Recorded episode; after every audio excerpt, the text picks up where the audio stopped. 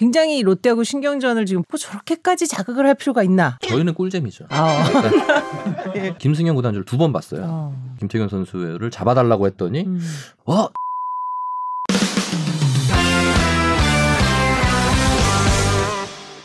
네, 형으로 불리고 싶다는 그룹의 부회장님. 이번 주제는 정용진 신세계 그룹 부회장과 그가 창단한 SSG 랜더스 얘기입니다. 오늘 특별히 스포츠부 유병민 기자와 함께합니다. 어서 오세요. 네 안녕하세요. 사실 이 정용진 부회장이 SSG 랜더스 이제 SK로부터 인수할 때부터 이제 굉장히 큰 뉴스 아니었습니까? 네네. 구단주로서 사실 이례적으로 개막전을 직관했어요. 그때 어땠어요? 4월 4일 날 이제 음. 정용진 구단주가 인천의 랜더스필드에 방문을 했습니다. 네. 정용진 구단주는 예상은 했는데 음. 캐주얼 정장 차림으로 나타나서 음. 일단 본인의 가장 애정하는 브랜드인 것 같습니다. 스타벅스부터 이제 찾아가서 이제 보고 네. 야구 경기를 관람을 했는데요. 네. 또 가장 잘 보이는 포수 뒤쪽에 테이블석에 앉아서 어, 네, 경기를 지켜봤고요. 네. 일거수일투족이 이제 취재가 되는 것도 본인이 음. 약간 즐겨하는 모습이었어요. 네. 야구장 안에서도 되게 재밌었던 게이 네. 팬들이 어쨌든 구단주잖아요. 음. 사인을 받으러 딱 갔습니다. 구단주 정용진 뭐 사인도? 없고 한글로 적어주더라고요. 그래서 음. 아, 정말 준비된 어, 구단주다. 그런 경기에서 때마침 승리까지 하지 않았습니까 롯데한테? 원래는 SK와 롯데 경기였죠. 네. 근데 이게 신세계가 인수를 그렇죠. 하면서 유통 라이벌 대전이 됐고 네. 첫 경기까지 시원하게 이어서 음. 어, 기분 좋았을 것 같아요. 네. 네. 용진이 형 상은 뭡니까? 뭐 그날 첫 경기에서 최주환 음. 선수가 이제 홈런을 치고 좋은 활약을 펼쳤어요. 네. 그런데 그 다음 날 최주환 선수가 그리고 최정 선수도 같이 음. 활약을 했는데 두 선수의 집으로 어, 한우 세트가 배달이 됐답니다. 어, 어, 뭐지 구단에서 보냈나 해서 음. 딱 열었는데 안에 이제 용진이 형 상장이 있다고 어. 예, 올린 거예요. 그래가지고 선수들이 이제 너무 감격을 했고 음. 예, 저는 그래서 처음에는 이 상이 매 경기 이길 때마다 음. 수훈 선수에게 준다고 들었었어요. 네. 음, 근데 그게 일회성으로 끝났답니다. 아. 프로야구가 최근 몇 년 전부터 이 옵션이라 그러죠. 네. 메리트 제도를 없앴어요. 음. 아, 근데 요 30만 원어치의 한우가 음. 약간 거기에 좀 논란이 될 수 있을 것 같다는 음, 얘기가 네. 있어서 그래서 그냥 다음에 뭐 특별한 또 이벤트가 생기면 그때 하겠다라고 네. 얘기를 했는데 본인이 실제로 이제 클럽하우스를 열고 관심을 끌면서 자기를 용진이 형으로 불러달라 이런 말을 해서 NC 소프트 택진이 형 이제 이러니까 뭐 그런 게 좀 부러웠나? 그게 맞는 것 같아요. 네. 일단 본인도 클럽하우스에서도 김택진 구단주에 대한 약간 음. 부러움을 음. 예비쳤고 어, 한 유저가 이제 그러면 용진이 형이 불러도 돼요. 그랬더니 아. 어 부르라고 음. 어, 좋다고 네, 그렇게 한 거 보면은 확실히 대중과의 좀 긴밀한 음. 소통을 하고 싶어하는 게 분명히 있고요. 네.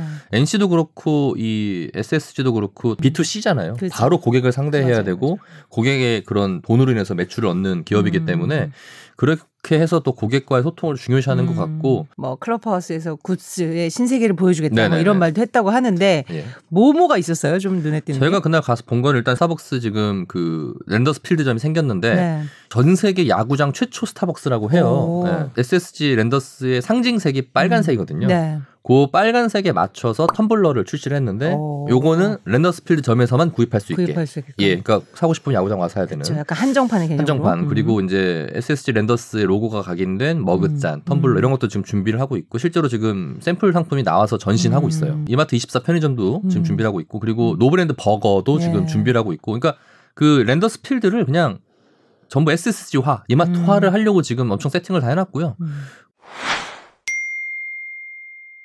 원래 구단주들이 이렇게 좀 초기에는 이렇게 적극적인가요? 초기에 적극적이라고 음. 볼 수가 없는 음. 게 구단주는 약간 저 먼 세상에 있는 그런 음. 존재였습니다. 저 이제 고향이 대전이다 보니까 이제 네. 한화의 팬인데 제가 야구장을 20년 다니면서 김승현 구단주를 두 번 봤어요. 어. 기억나는 건 12년도에 13년도 12년도였을 겁니다 네. 아마 잠실구장에 와서 네.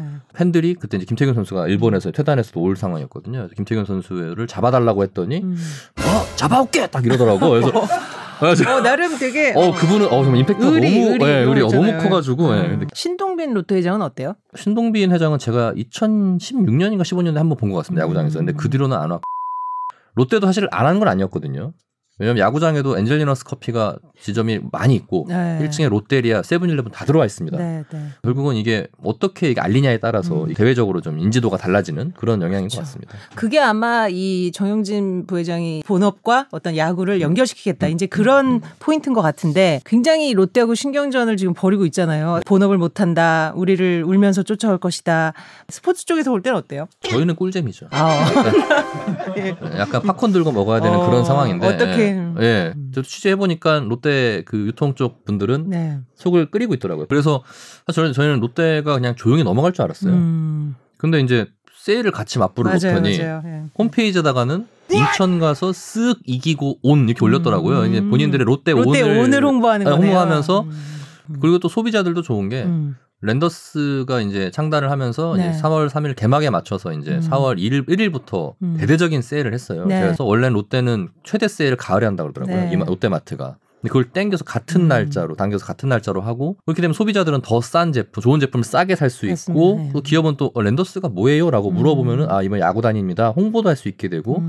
여러모로 소비자들에게 좋고 야구 팬에게 좋은 음. 두 팀의 그런 라이벌 관계가 그런 도움이 되지 않나 싶습니다. 맞습니다. 실제로 올해 이제 봄 세일이 굉장히 전반적으로 화제잖아요. 네네. 코로나 때문에 이제 억눌렸던 소비가 이제 폭발한다. 뭐 보복 수요나 pent-up 소비다. 뭐 이런 얘기를 하면서 근데 또 마, 마케팅 전문가들은 그런 얘기도 하더라고요. 그러니까 유통하고 야구 팬심은 또 다르다. 음. 정용진 부회장이 꿈꾸는 본업과 야구의 어떤 밀접한 연결 이게 가능할까? 뭐 이런 의구심 섞인 시선도 보내기도 해요. 나한테 이득이 된다면 음. 이용할 가치는 충분히 있다고 생각을 하거든요. 네, 음. 실제로 그 4, 1월 1일부터 4일까지 지금 랜더스데이에서 네. 축산 46.1%, 주류 45.8%, 음. 과일 23.3%, 음. 계란이 108.3% 매출이 어, 올랐어요. 예. 진짜. 세일을 많이 한 것도 네, 있지만 음. 매출이 엄청 올랐다는 거는 그렇죠. 가면 좋다는 게 알기 때문에 가는 음. 거거든요. 그래서 충분히 그거는 가능성이 있다고 보고 네. 조용진 구단주의 지금 최대 수건이자 음. 목표가 청라 스타필드의 완성과 거기에 돔구장을 함께 짓는 음. 겁니다. 예. 사람들이 단순히 야구만 보고 끝나는 게 아니라 음,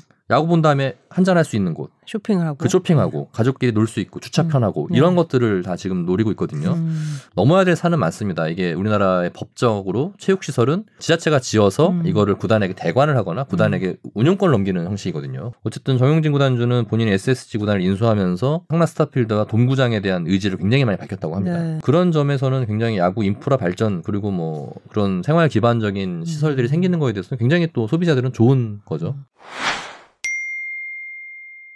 SK도 사실 뭐 통신도 있고 물론 B2C는 아닙니다만은 소비재도 있는데 그런 거랑 연결시키는 노력은 사실 거의 없었죠 SK는. 어, SK가 야구단을 통해서 홍보를 많이 했습니다. 이제 내실을 다지기 위해서는 네. 좀 다른 방향을 바꿔야겠다 생각을 해서 매각을 한 거고 지금 제가 알기로는 최태원 회장이 음. 지금 아시아 올림픽 평의회 그러니까 아시안 게임을 음. 주최하는 이쪽에 지금 뭔가 하고 싶어 하는 욕심이 있는 걸로 알고 있어요. 네. 그래서 핸드볼이라든지 음. 펜싱이라든지 이런 비인기 스포츠지만 음. 메달은 충분히 가능한 네. 이런 종목들에 대한 투자와 지원을 아끼지 않고 있거든요.